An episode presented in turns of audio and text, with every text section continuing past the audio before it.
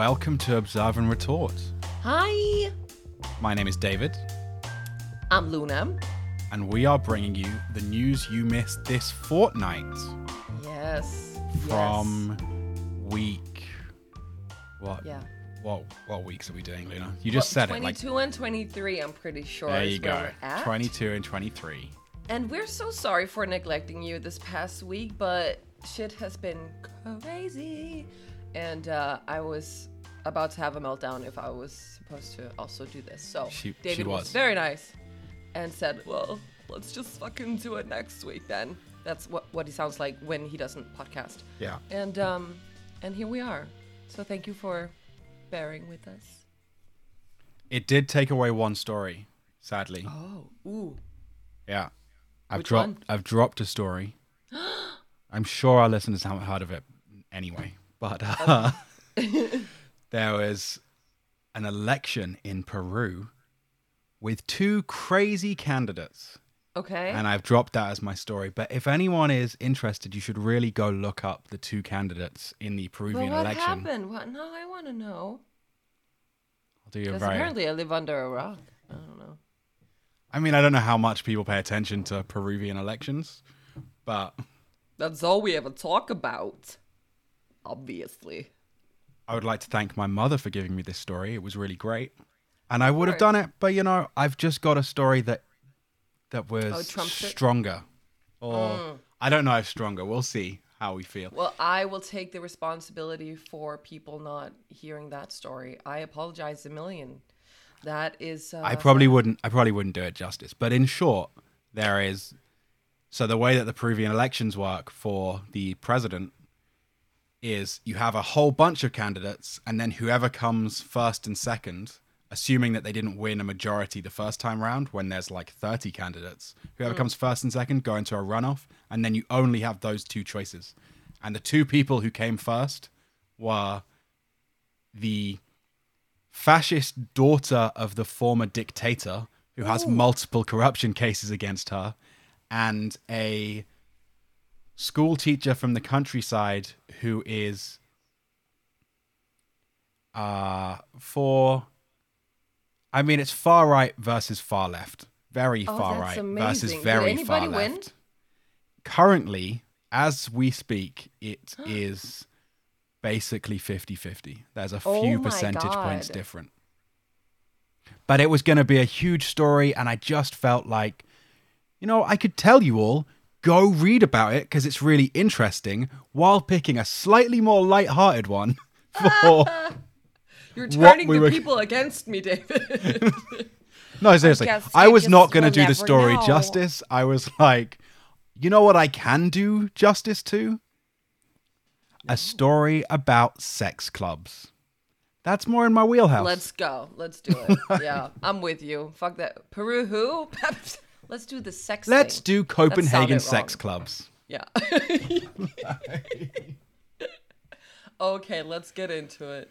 No bullshit. Okay.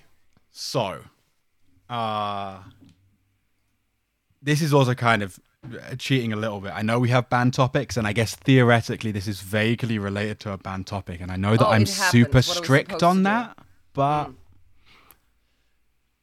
as Denmark reopens uh the great reopening because of this little thing that no one gives a shit The, about. the thingy. yeah. pan plan plan pl- pan pandemic Dib- dib- dib. Pandomics. Yes. Yes. That I believe that is the Anyway. technical term. Mm-hmm. as Denmark reopens, Danish journalists have wanted to tell stories about, you know, interesting little stories as things become more alive. Bars have started opening again. You're allowed to play sport. And one sport that was particularly interesting to Louise Fisher, a Danish journalist for Radio 4, is swinger clubs. Oh, I think I know what you're gonna. I, I think I saw a headline somewhere. Yeah. About yeah that. Okay. Yes, I'm excited. I know nothing. So, as part of the rules of now here in Denmark, you are allowed to engage in organized sport. So, if you're a registered sports club then you're allowed to meet in quite large groups and Okay. play football or, you know, whatever sport. Mm-hmm. And under that legislation, swingers clubs are now allowed to open again. So, Louisa Fisher, who is 26, went to the reopening of Swingland, which is just outside Copenhagen, What the fuck? and she got fully immersed, Good conducting interviews while having sex with another guest. Oh my god. On Radio 4 Yes. morning, this was a Monday morning at 8:40 a.m. No, I don't want anybody to touch me before like seven in the evening. No, that's not true. what the? Okay, so she went to a swingers club in the morning and had sex with somebody while interviewing them. Yes. Yes. Yes. Just a normal Monday. Yeah. I reckon. Yeah. Okay. I'm actually not sure if it was. I've listened to it, but I wasn't sure if it was pre-record. I think it was pre-recorded. So I Was she guess having it a good time? Well, Was she, she, supposed says to interview him, or she was like, "Well, this is going nowhere. Let's just ask him some questions." Guess. she says that it wasn't the best sex of her life, but maybe she'd give it another go. to the said- to the guy while they were fucking. No, she said this to to the newspaper Bild, the German newspaper Bild. Okay. Afterwards, Oh, okay. she said that the men in this club are very polite and very considerate. I felt like a goddess. They make you feel very special. That's nice. At one point, she asked a man what he was seeing, and he replied, "A gorgeous woman who has not tried being in a swingers club before." The pair are also heard moaning as they have sex during the chat. Please don't say that you're gonna show anything. I'm not gonna. I have. And I have a little soundbar for you right now. I actually. Well. I. so how often do you come here? feel- Aw. Like, would you imagine that? Oh, it would be so funny. I have very mixed feelings on this. Mm-hmm. I'm not sure. I will. I will go through the details first, but then we can discuss because Uh-huh. I'm not sure whether I think this is okay. For whom? For Full you, stop. or for the per- or for the people? Re- okay, yeah. Okay, we'll get into it. I'm I'm intrigued.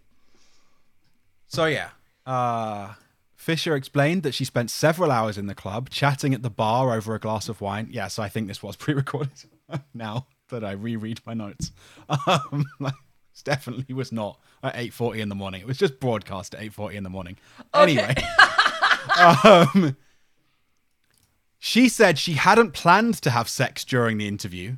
And that she wasn't pressured into it by her bosses or the guests. But for her, it's very natural and that it relaxed the guests who had initially been hesitant to speak. Oh, I bet. I bet it did. And Tina Kralund, Radio 4's head of news, told uh, the Danish newspaper BT that the station supported Fisher's interview, saying, "I feel like, I feel like I just think it's cool when the journalists try to make the stories in a different way." Sure. Yeah. So You're not convinced. No, I kind of. So yeah. Lastly, Fisher just she said that there had been lots of different reactions. Her mm-hmm. mum found the interview funny, and her dad thought it was really cool. Well, I guess that's why she did this. She has those kind of parents, you know. She, I mean, that's beautiful. I, I, And some social media users were more critical, of course, with Fisher saying others think that I've crossed a line in journalism. okay. So here's my thing, and I don't know. I'm very uncertain on what I feel here. Mm-hmm. Okay. But my big issue here is consent. Now, it's not hers because she says clearly it wasn't that she was pressured by anyone, it was just she felt like it made sense. Mm-hmm. But I don't feel like the people listening to the radio consented okay. to be part of that. But did they not say what was going to happen beforehand? They gave a warning that the next report was explicit. So they didn't know that what they're about to hear is a woman interviewing somebody while they're fucking. I don't, Like uh, no, but because if they said that, like, They- okay, so this is what this interview is about, and you're gonna hear that like right about uh now, then it's like, okay, then you can turn that shit off. But if it's like an ambush and it's like, oh, here's our new interesting segment, they said it's- that it was going to be very explicit. They said that it was going to a swinger club. So, you know, it's uh then f- yeah, okay, not but that's not Here's the thing. If this is and I don't know what the answer is, right? I'm never going to be able to find out even if I asked if I called up Louisa Fisher and I said, "Hey, what's the truth?" She could say anything.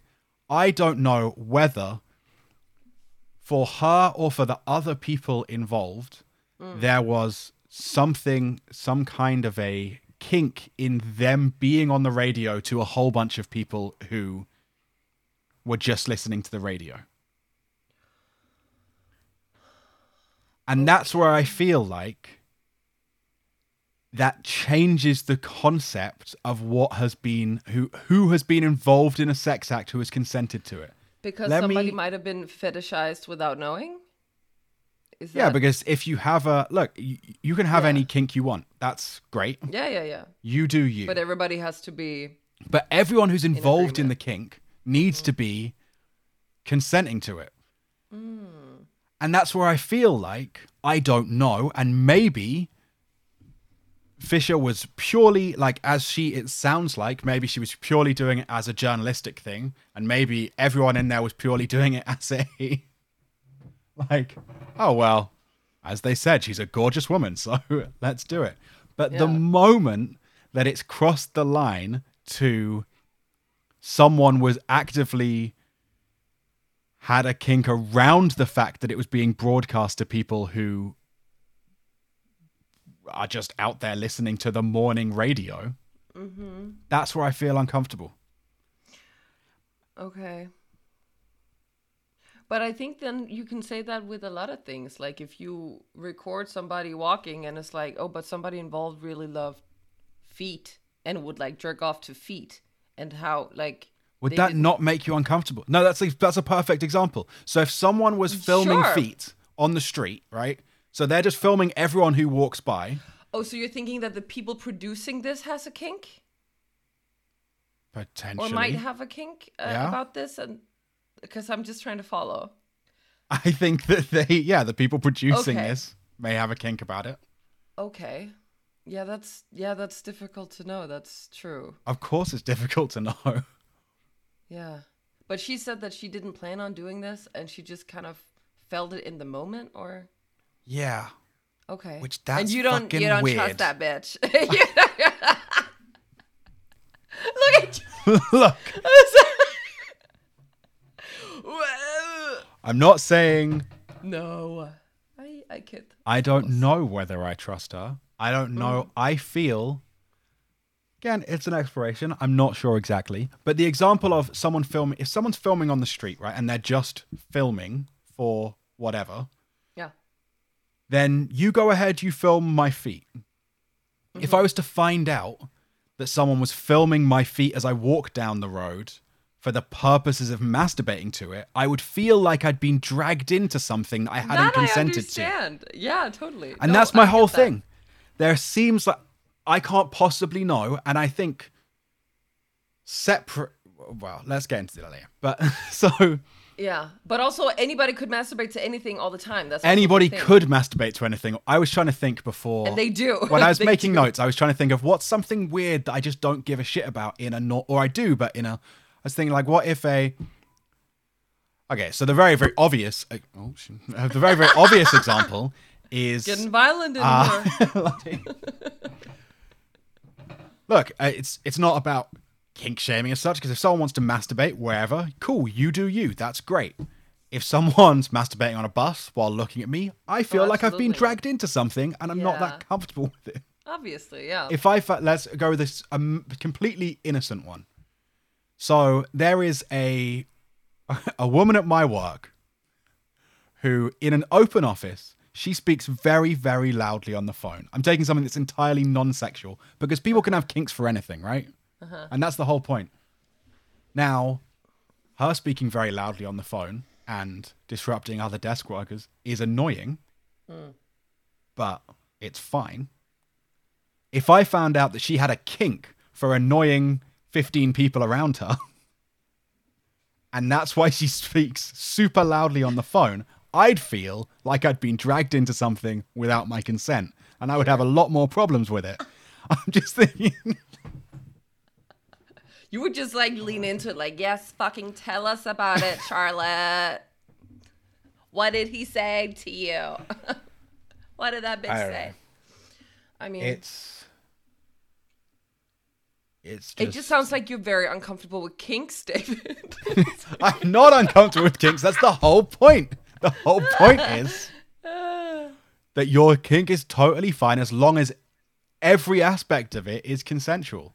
and I feel like agree. this risks crossing a line. I don't agree at all. I think, you know, look, crossing a line in journalism, that sounds that's just fucking nonsense. This sounds like a cool journalistic piece. If they were Mm-hmm. doing a piece on skydiving and how because sports clubs have reopened now you're allowed to go skydiving, it would probably add if the journalist tried it wouldn't fucking work because the mic would just be pure wind sounds. But if the journalist tried to do a skydive and interview someone on the way down, you'd be like, cool.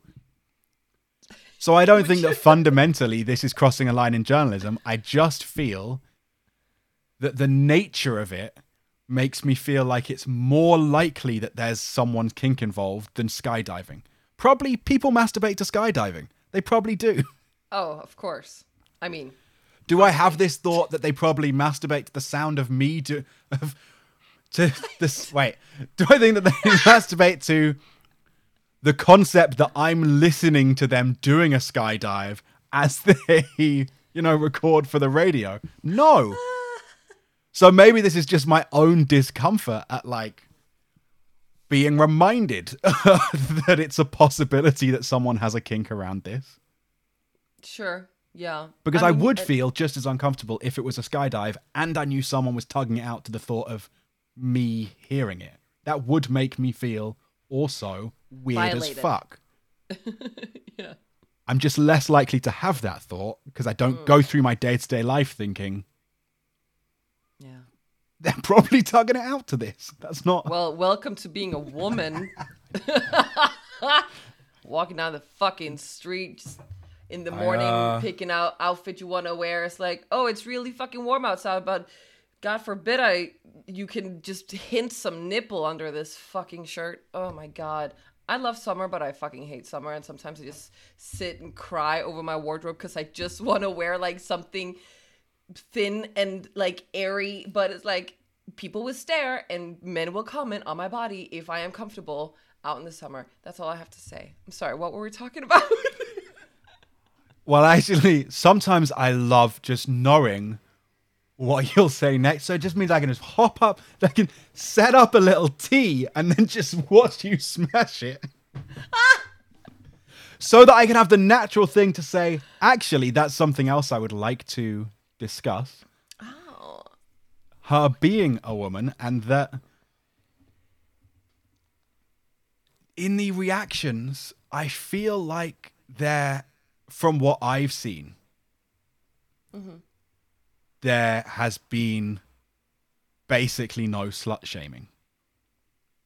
and I feel like that's a nice. fundamental change from I'm 10 years ago. I mean, I'm sure and there was some slut shaming, right? I'm sure there, there, sure there has been. But it feels to me from looking, I've looked at newspaper stories about this from all over. I looked at ones in, uh, it hit the news in a big way. People were very excited. And I looked at a story from Brazil. I looked at a story from the UK. I looked at the Danish and news. you looked at the comments? Or you looked at the story. I looked. Okay, I didn't look at the comments on the Daily Mail. Okay, well, but I we looked at the Brazilian comments. Okay. And I looked at the comments on the Metro, uh, and they were very reasonable. That's nice and very surprising. And that. What a comfort. So, a question to you: If it was a man who had been recording this, Mm-hmm. do you think that you would feel it was more likely anyway that he had a kink around it or that like my uncomfortable feeling at this kink potential kink i don't i don't know how to even put it into terms. Do you want my answer? yeah sure. Go ahead. I Dive in. what I would feel was that um, because what we're used to is um, seeing everything through a male gaze and male lens anyway. So I would be like, okay, what is like groundbreaking for you, I guess. Uh, but I, I don't know. i mean hearing someone fucking on the morning radio is still pretty groundbreaking sure, sure. whatever gender they are it's still a Yeah. gentle surprise at I 8.40 in the morning I would still turn it off. I don't want that shit in my ear in the morning. also, secretly, I'm very prudish. Like, not in my opinions, but when it comes down to it, I don't want to hear anybody moan on my, like, look I'm, i'm, not into that. Like, that's just me. Aggressively I vanilla over here. and respect people doing it and want to listen to it. I just have some deep-seated, like, issues from, I don't, I guess, I don't know, long back. But, uh, and that's the thing maybe i'm just too vanilla maybe i'm just I- not I recognizing vanilla. I I mean, I would love to just act like I'm all um like see, I don't even know the word. I'm like, uh, what? is-" I, You can't say loose like because the then people the think I like it, and I I listened to a podcast on this orgasm cult, and then you would hear like people orgasm like, what like as a part of the as the of the reporting and everything. And like you get used to it but in the beginning i was like oh my god if i was like around anybody right now i would be so uncomfortable. Yeah. And that's just me. And i b- bet a lot of people feel like this. And i get like i feel so foolish and so like silly for feeling this way because i just want to be like whatever it's all good. And i'm super chill and breezy with all of that. But i do get like huh? oh they're they're they're doing that The- wow wowza just going at it like probably I wouldn't care if Jens was there, like whatever. But if it, it like, I don't know, it's like, and you were not really, if you're not really ready for that, I probably should have been because it was called the orgasm cult. Anyway, it was a very good podcast. I recommend it. It's from BBC. Anyway, um, no, but I do feel like if a, if it was a man, um. i, don't think people would be quicker to assume he was a pervert I think you're right about if it was a man. Mm-hmm. and maybe they'd be right. I don't know. There's a lot of i don't knows in this story. I don't know whether i'm just a prudish piece of shit who's limiting this woman's options. Maybe that's all i am. We can be prudes together. I I do think that obviously we think men are more gross because that's what we see and hear more of, and who's I mean, also they kind of feel uh, as a pattern more entitled to be gross and be very sexually aggressive. So I feel like that's a pattern, and uh, I don't I, I don't need that. I watch enough bullshit that's through male gaze, so I don't know. I don't. Mm, I don't. Mm, no. It's gonna be a no from me, dog. Uh, but that's obvious. Like that's very much just my personal opinion. It's probably it would probably also be interesting and like. I it- mean- also it's so much about what what is the question about? Like what are what is the interview about? What are they talking about? What's the what's the vibe? What's the everything? I don't know. and that's the thing i don't that would be a probably maybe just a hint of a feeling of I feel like this man is taking advantage of a woman. But of course, then if she consented to everything and was very much aware of it, then it's fine and everything. I just still, ugh, I don't know. See, it's just complete. It's not where my my issue is entirely just on the the the, consent matter and where does the kink. Thing. Yeah, no, like it's the consent issue, but then I just don't know Mm. where that. Uh, I don't know where the line is drawn on. No. If someone told me they'd, I, I don't know. I'm trying to think. No, this very uh, this is another potential thought, right? So this may be very different, and well, just if someone told me that they'd masturbate to my Facebook profile, then I would be pretty fucking uncomfortable. Yeah, how oh okay. Yeah. So just don't tell me, Luna, whatever you're fucking doing. Okay, This is awkward. keep it to your fucking self. Anyway, It is fun though, making you uncomfortable. so I will always. I'm a hypocrite, for real. Oh my god, I don't want to But know how many people fucking had a good time to any of the shit I did. But Yeah. um, and that's maybe what's different there is that's very specifically like one person. Like that's very specifically about the person and maybe this is just generally to the public, but I still feel also I think quite a lot about hosting this podcast. I think quite a lot about how our listeners who give, you know, us free access to their ears, like we have a mm-hmm. certain responsibility there, and it's kind of weirdly intimate. it is intimate. Yeah. Like listening on headphones in your personal time to mm-hmm. two dickheads talk about the news is a I mean, weirdly We owe you everything. but it's there's some responsibility to us eh, of caring for those ears that are listening to us. I've rejected stories on the basis that they were so disgusting that I hmm. was just like, I don't think that's me respecting our audience's ears, and that's which I think choice. is yeah. probably surprising to our audience when they know some of the stories that we have brought. At least I have brought. That Yeah. that I do have a line that I have chosen to not cross, considering other horrible, disgusting Sure. stories I've brought in the past.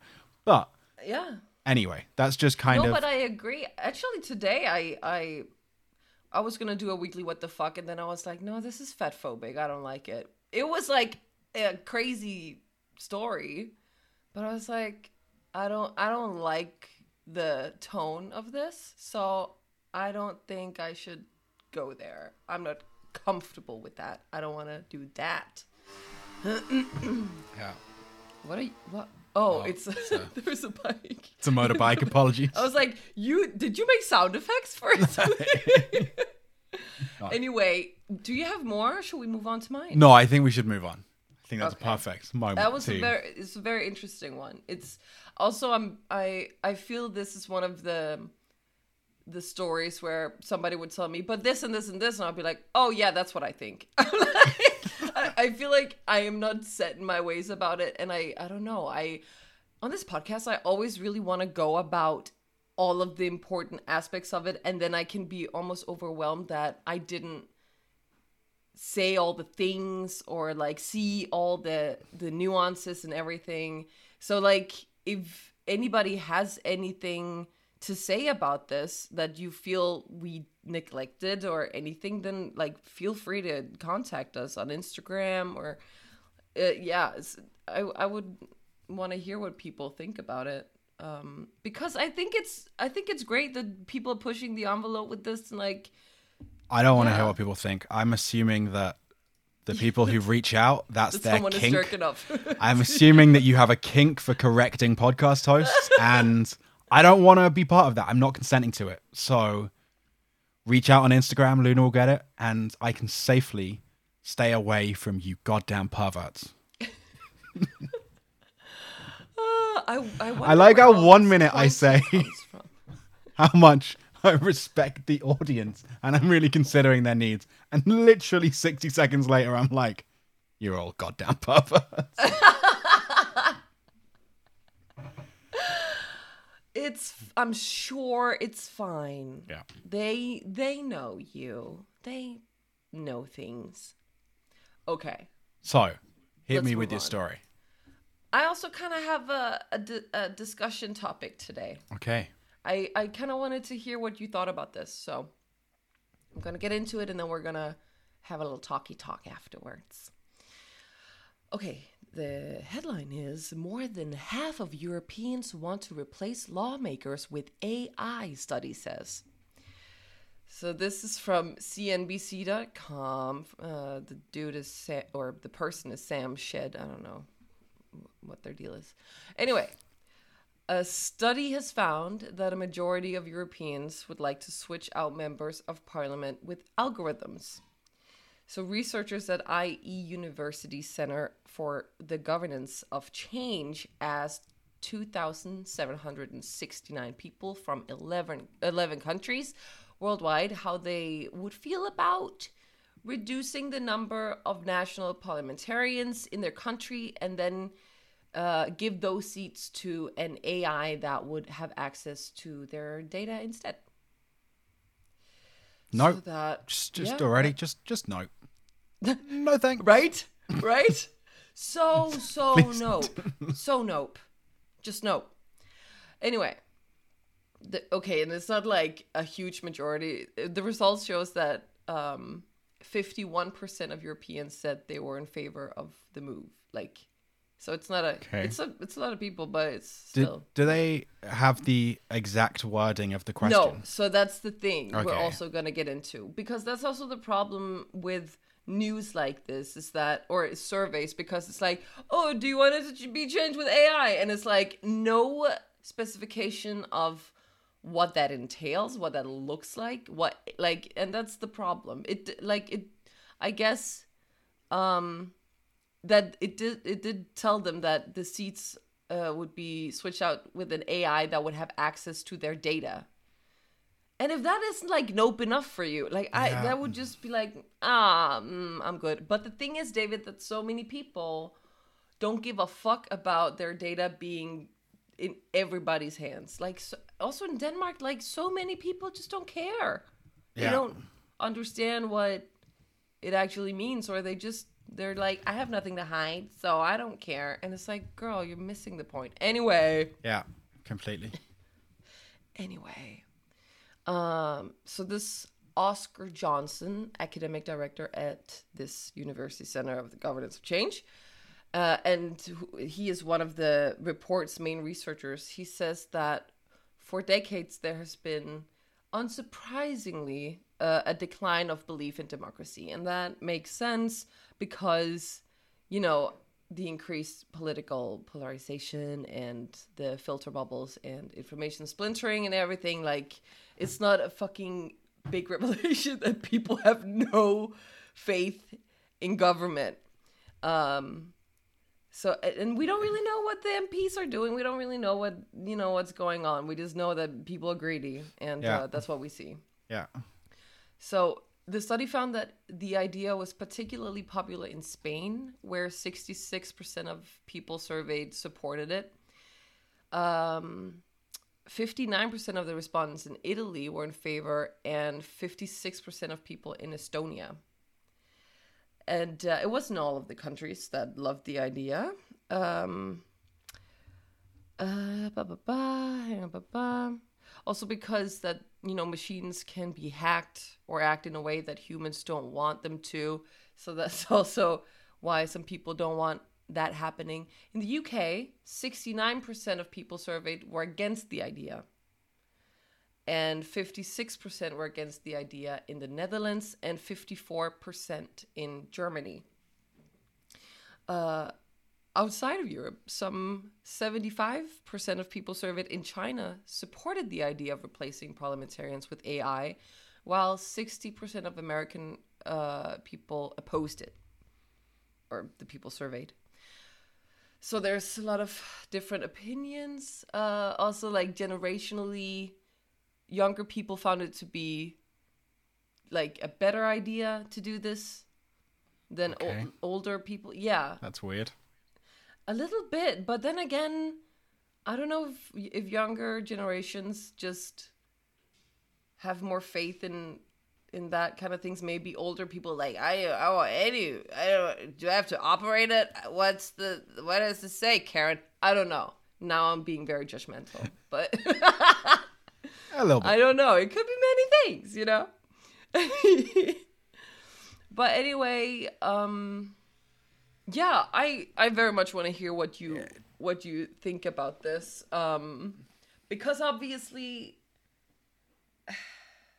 I don't want anybody having access to my data. I mean, But the then I- problem is. Sorry, go ahead. Uh no, no, you go. It's fine.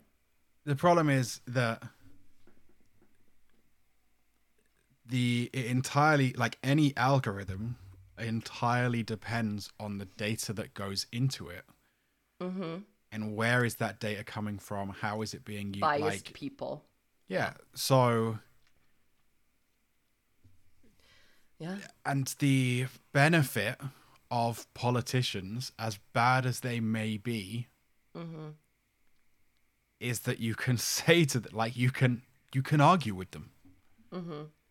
Even if they are very very stuck in their ways you are still capable of arguing with them But I guess technically you can just change an algorithm. yeah you can change the information that's going in but it's still very much like it's much closer to a black box than uh it's much harder Yeah. to argue with an algorithm right it's much easier for people to say oh well that's just the data But when did it fucking work arguing with a politician anyway? occasionally not saying it's perfect you can also get rid of them very easily you can also understand much more simply like when it comes to voting Uh huh. it's easier to understand the difference between this politician in purple and this politician in green who you've listened to speak for 20 minutes than it is to say here's algorithmic option A and here's algorithmic option B. Which one do mm-hmm. you think is best for us going forward? Or this is the data set that we're going to use or this is the data set that we're going to use. And making a choice between those two is so much harder than voting for a politician. If I had okay. just a, if I have two algorithms, right? And I say, okay, so instead of voting for a politician, you're going to vote for your politicians, but they'll only make up 30% of the legislative body. And then you, as a voter, need to choose which algorithm are we going to use going forward to judge uh, how we allocate funding to different municipalities. But are you not able to kind of just squeeze the the whole gist out of it? Oh, sorry. Like the whole, like what that's gonna mean or what the You effect of this. theoretically can, Mm. but it's easier with a politician and there's more consequences for the Okay. politician than it is to go because otherwise you're actually not if you already know the results in advance then you're not governing by algorithm you're Mm-hmm. governing by uh i mean it's just a a more athenian democracy right like Mm-hmm. in mm. switzerland they vote for specific policies and they get the whole country to vote and say Yeah. we want this or this if you know in advance this algorithm's going to give more money to poor people and this algorithm's going to have more money to trickle down from the top then you're mm-hmm. voting for a policy you're not voting for an algorithm right mm-hmm. Mm-hmm. Yeah. so in that scenario selecting between the algorithms is way harder for an average member of the public and i would say even a well above average member of the public will struggle so much more than you would with picking a politician But I, and I agree. that, Uh, I let the record show that I I do not want robots with all of our information. Um, but I I did read some comments uh, Yeah. in the Reddit comment section for this article because I mean, what the fuck, of course. yeah I'm no silly person. Um, and there were some interesting arguments. There was one person who wrote, uh, let me see, ba, ba, ba. the algorithm takes in uh, accident data. Like this is a kind of a like where they compare an open source algorithm for Yeah. fixing potholes with an elected politicians yeah uh, politician. And I didn't like take the whole thing because it was kind of long, but Yeah. I, I hope I kind of capture the the essence of it. So it says the algorithm takes in accident data and assigns repairs to the places who need it most. Maybe he gets it wrong, but that's fine because 20 other people are running the algorithm on their home machines, improving it and demonstrating that it can be approved. Compared to the politician who takes in the data and probably assigns potholes repairs for his own neighborhood. The next on the list is his donors' areas. And if they want to be reelected, they assign repairs to public streets that aren't really too damaged. And when people ask about the politician, uh, like when they ask about this, the politician hides behind privacy rules, blah blah blah, and it goes on like this kind of. Okay, like, so think- Im- immediately, it's Uh-huh. based on re- accident report data. yeah, If you are in a poorer area, let's say, uh, due to excessive cost, you can't pay for insurance. Due to the fact that you have a piece of shit car anyway, it it's another dent in the car. So you are like, well, what difference does it make?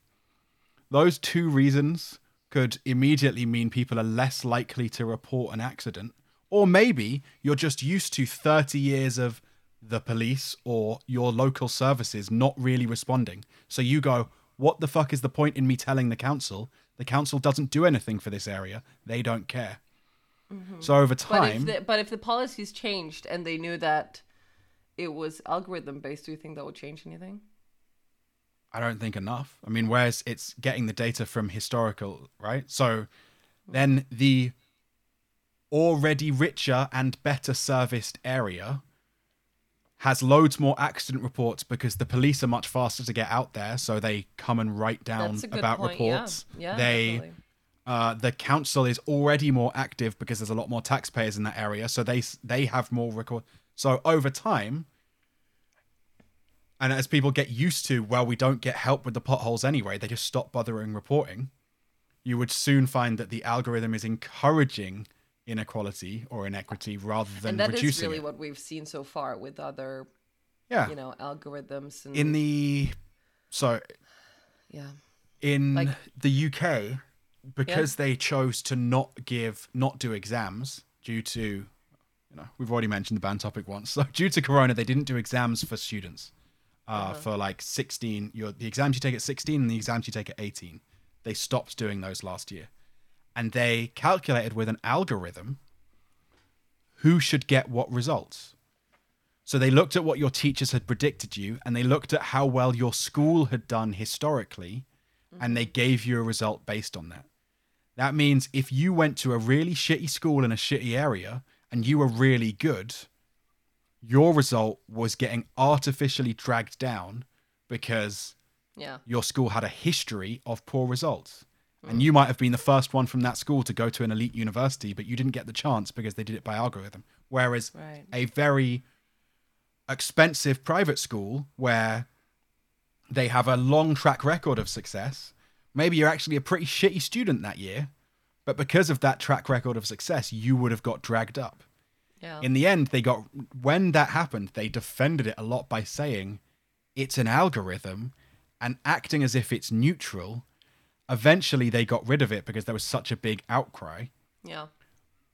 but yeah, it's a very flawed process, and it reflects the people also programming it. And I mean, the fucking was it Google, where oh I don't oh it's just uh where I think like black some black people were like categor- categorized as monkeys and shit. Like it was so fucking yeah. terrible. And amazon tried ai in their recruiting process and it became sexist because of the unconscious bias uh, from- exactly. like it's so flawed. And also it's funny because we we hear about ai all the time and it's like ooh it's on the up and coming. But when when it comes down to it we're so like we're not that far it's it's still so bad what we have. like it's not nearly like any place near ready to have any real importance of this kind like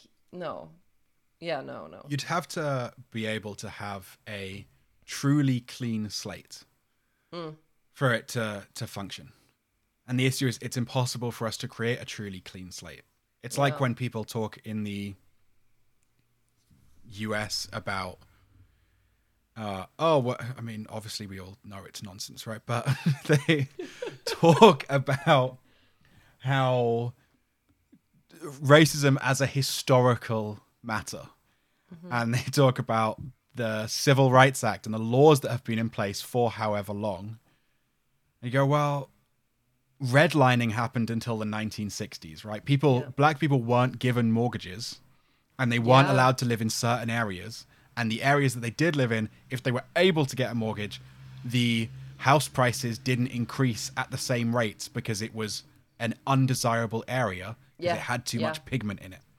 Yeah. Realistically, the impact of that is going to continue for centuries because, of course, if your parents have money, if your parents have been able to get, if your great grandfather had enough money to send your grandfather to university, then you have both in pure financial terms, but also in uh, more esoteric, like capacity terms, a greater ability to navigate the world. Of course, generational wealth is But like forgetting wealth, just generational knowledge. sure. If you think about, so with uh, negotiating for pay, it's something that I see all the time. That people who've had parents who work in high places in a corporate environment are so much strong. Like the fact that my stepfather has been a project manager on huge projects in like construction projects means that I can call him and ask, what should I be negotiating for? And he can push me so much further than Yeah. if my parents had been from like had earned significantly less or had worked in a different environment. Yeah. Yeah, definitely. And that's a massive privilege to be able to get that kind of advice. That actually, if my parents had no money at all and they'd lost it all on lottery tickets, they could still give generational advice that would be a huge advantage. And each time I walk into a salary negotiation, I know I'm going to do so much better than the person whose parents were mechanics or bus drivers for no justifiable reason. They can be. Anyway, this is uh, turned into a very big rant. About fuck this idea. but I understand what you're saying. And if people want to know more about this uh, inequality and like how basically black people in the US are fucked over, the documentary The 13th is on Netflix and it's really fucking good. And ha- yeah, it, yeah, it's just a good watch and I learned a lot from it. Yeah. Whew. I have one more algorithm thing, just quickly. because I Sure. think it's a good example of like when people talk about what uh, when they talk about sharing their data and they go well i've got nothing to hide. Well i don't really care you know. How many steps can be judged from a very very small amount of data? Target the american uh, supermarket. But this applies to anywhere. So if you any supermarket that has like a membership thing Yeah. the reason that they have it is because they want to track your purchases and recognize what kind of shopper you are and abuse that to sell you more things. So, A lot of people are okay with that. yeah. They just want people to know what, like, to tell them what they want and need. And it's like, oh my God, how'd you know? I love it. So, a very uh, relatively famous example of that was Target sent a 16 or 17 year old girl. Congratulations on your pregnancy. Here's material, whatever. Oh. a bunch of oh. material because she'd bought stuff that made them know she was pregnant before she did. That's overstepping. No. What? Before she knew? And the parent of this, you know, young woman was disgusted and really angry uh, and said, This is crazy. Why would you send this material to my child? And it turned out she actually was, she'd been buying things that were highly predictive of you are pregnant. Oh my God, what if she wouldn't have known? Yeah. Oh, So, there's so many layers. I just. That's, That's what's fucking wild. capable of ha- and if you imagine that's Oh, just from one person's like shopping like from some purchases they were able to Yeah. say this person is pregnant the amount of, of data. Yeah. that is out there right now Yeah. for you know from your doctor from the government from your emails etc means people can predict your life to such a shocking degree Ugh. that they would have insight into things that you wouldn't want them to have insight whether or not you're breaking the law you probably don't want everything out in the world Yeah. Like- that your 17 year old daughter's pregnant and with those words, it's time to move on to our Weekly. fortnightly wonderful, that was that was super smooth right let's let's see if i can do it better beautiful timing. Dave. Couldn't our have been fortnightly What the oh, fuck? Oh, you go. that was that was perfect i don't know what you're saying that was You're fucking it up, man. that was so smooth yeah. no one will no. notice The that more we do it, the more it's just gonna, you know, come naturally. I'm sure. I'm sure. Okay, do you have any weekly what the fucks? I have uh, just one. I picked it for a very specific reason. Because previously, was that last episode or the episode before? I described the state of Uttar Pradesh in India as the Florida of India. Yes. And so I saw a whole bunch of what the fucks. And maybe some of them were better. But you know what? This is the one I'm going with. This is my one because I want to take us back to Uttar Pradesh Yeah. and tell you that a bride collapsed and oh. died at her wedding. The groom then married the woman's sister with her dead body lying in the next room. Shut the fuck up. Yeah. Yeah. So the families just agreed that the man would- I- marry the woman's younger sister instead because you know what? Women are fundamentally replaceable. okay. Swap one in, swap one if out. you didn't It's know. fucking Oh It's my simple. goodness. David. I know. Yeah. So uh Uttar Pradesh. shock. It's Wow. Should we an just exciting place. only do weekly what the fucks from there? Because wow, and it's always at weddings. Like their weddings are action packed. Is Yeah. the word. yeah. Wow. Damn. So, yeah, it, Indian marriages, even among the lower classes, are expensive affairs where even the poorest of the poor have to organize lavish functions in the name of family honor. Oh, So they didn't Yeah. want to waste it. Keep, Everyone's already the show must go on. Yeah. Yeah. Drag her through to the next room and let's get to it. Oh God. Yeah. Oh my God. She li- she fucking died. Yeah. I'm so. I mean, I'm like, yeah, okay, cultures and like in our way isn't necessarily the perfect way, blah blah blah, all that. But she fucking died, and they put her in the room next door, and then the the guy married the sister. Yeah. This is some days of our lives shit, okay? Apparently, well- funerals aren't as lavish because, you know, if you wanted to roll it into a different ceremony, surely you would just be like, okay, now it's a funeral. That Uh, was, that's, the way to go. Yeah, anybody. Sir, I saw a coffin out back. Yeah. We just, yeah, a twofer, a two in one. Yeah. Everybody wins except for the bride. Obviously, that's terrible. Oh, The, honey, the new bride or the old bride?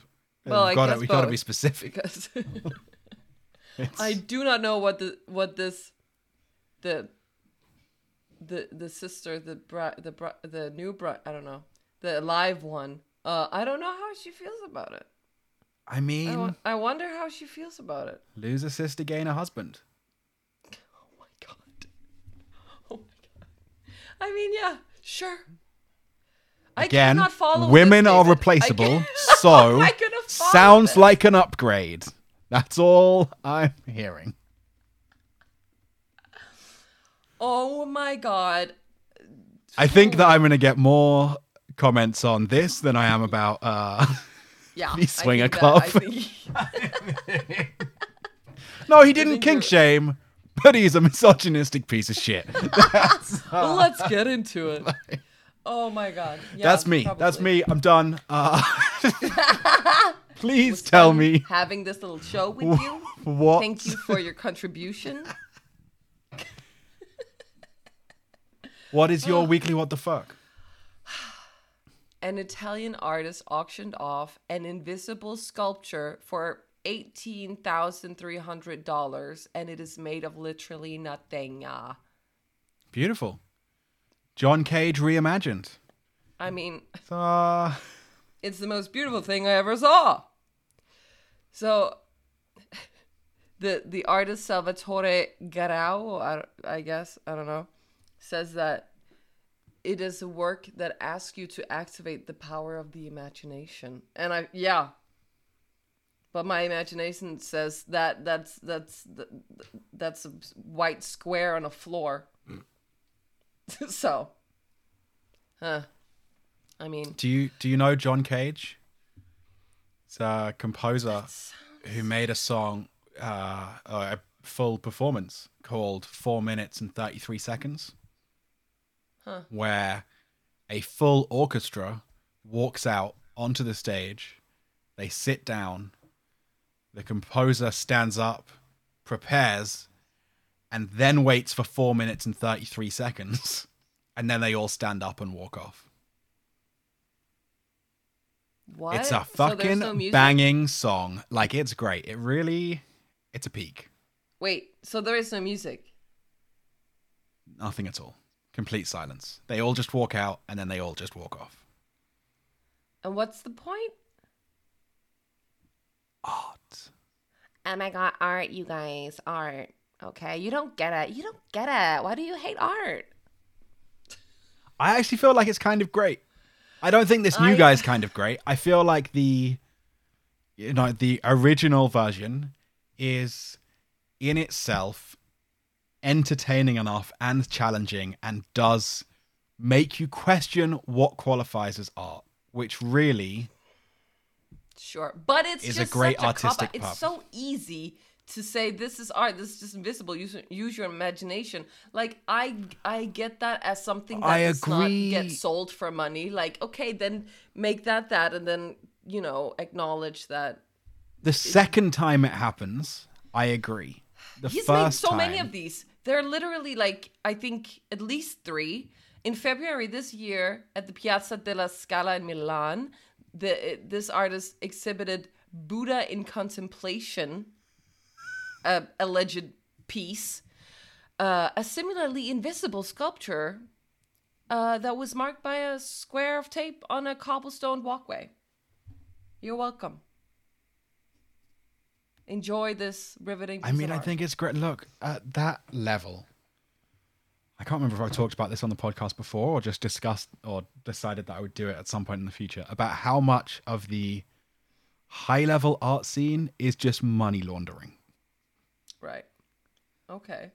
So, if, say, you've made a shit ton of money from drug dealing, or you're a billionaire who has money that they want to hide from the tax man, mm-hmm. if you buy a stupidly expensive piece of art, you can then use that as uh, a replacement for storing cash. Oh, we should have like a little tip spot on this podcast where you just tell people how to avoid taxes and shit. So look, if if fucking idiot billionaires are willing to spend on a square of masking Sure. tape, Go get it. Yeah, sure. and I do think so. One of my favorite pieces of art, and it's only because it was first, is Marcel Duchamp. Back in 1917, made one of the most controversial pieces of modern art ever, and arguably one of the first truly modern art pieces, when he wrote a name on a uh, oh, this word str- I struggle with because Americans and Brits say it differently. I can never remember which way I'm supposed to say it. but Oh, a I know urinal, that feeling so well. urinal, urinal, urinal. Urinal. One of them's British and one of them's American, and I don't know which one is, I'm saying right. I have never heard that in my life. then Urinal is I'm gonna go with urinal. That's the one I'm picking. I'm not Rhinal, you're Rhinal. Anyway,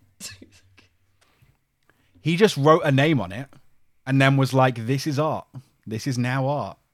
was it whose name was it? It was a uh, R Mutt, I think he put on it. I can't actually remember. Yeah, I think it was R Mutt. That's groundbreaking. Uh, it was groundbreaking. It made people go, "What the fuck qualifies as art?"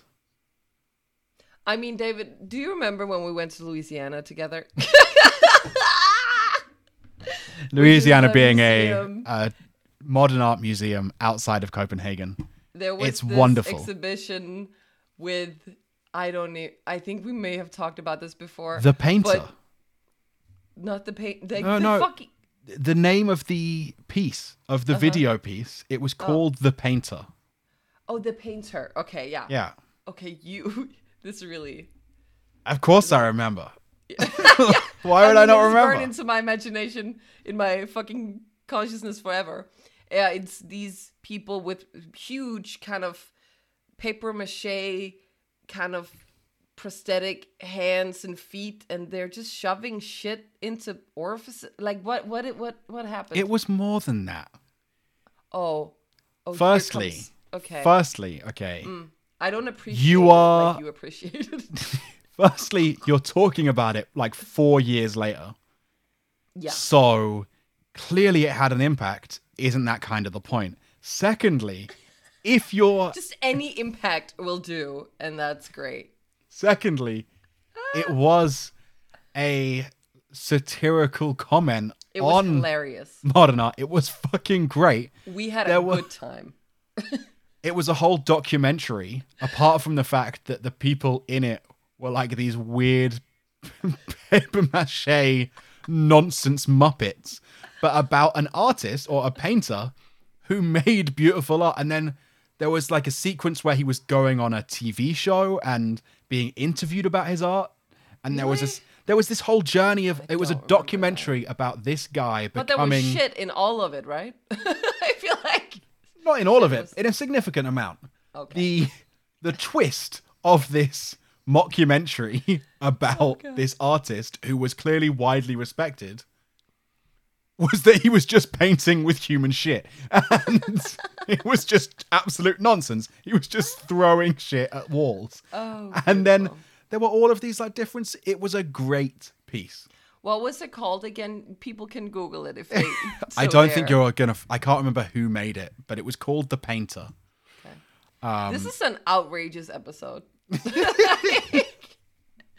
we have everything. but I think it was this week. Uh, I think it was German. So whatever the painter is in German, Oh, sure. Yeah. yeah. I don't. I'm sure. I know some of our listeners speak German, so uh, oh, I'm. Yeah, I know, I know one. Whatever the painter Let me know. is in know German. person. please do find that wonderful art piece so that we can share it with the world because it was groundbreaking and rectum breaking. It was. Pre- and with those words. and on that note, Oh my god. Oof. What a what a week. What a show. Thank you for listening to Observe and Retort this week. We're so happy that you're still with us. Maybe you're new and welcome in that case. You can follow us on Instagram and uh, please review us wherever you want to review us and have the ability to. I mean, we appreciate it. I'm I'm gonna cut your mic now at this at this Uh, stage. that- yeah, we talked about it. Okay. Thank you for listening. We'll see you next week.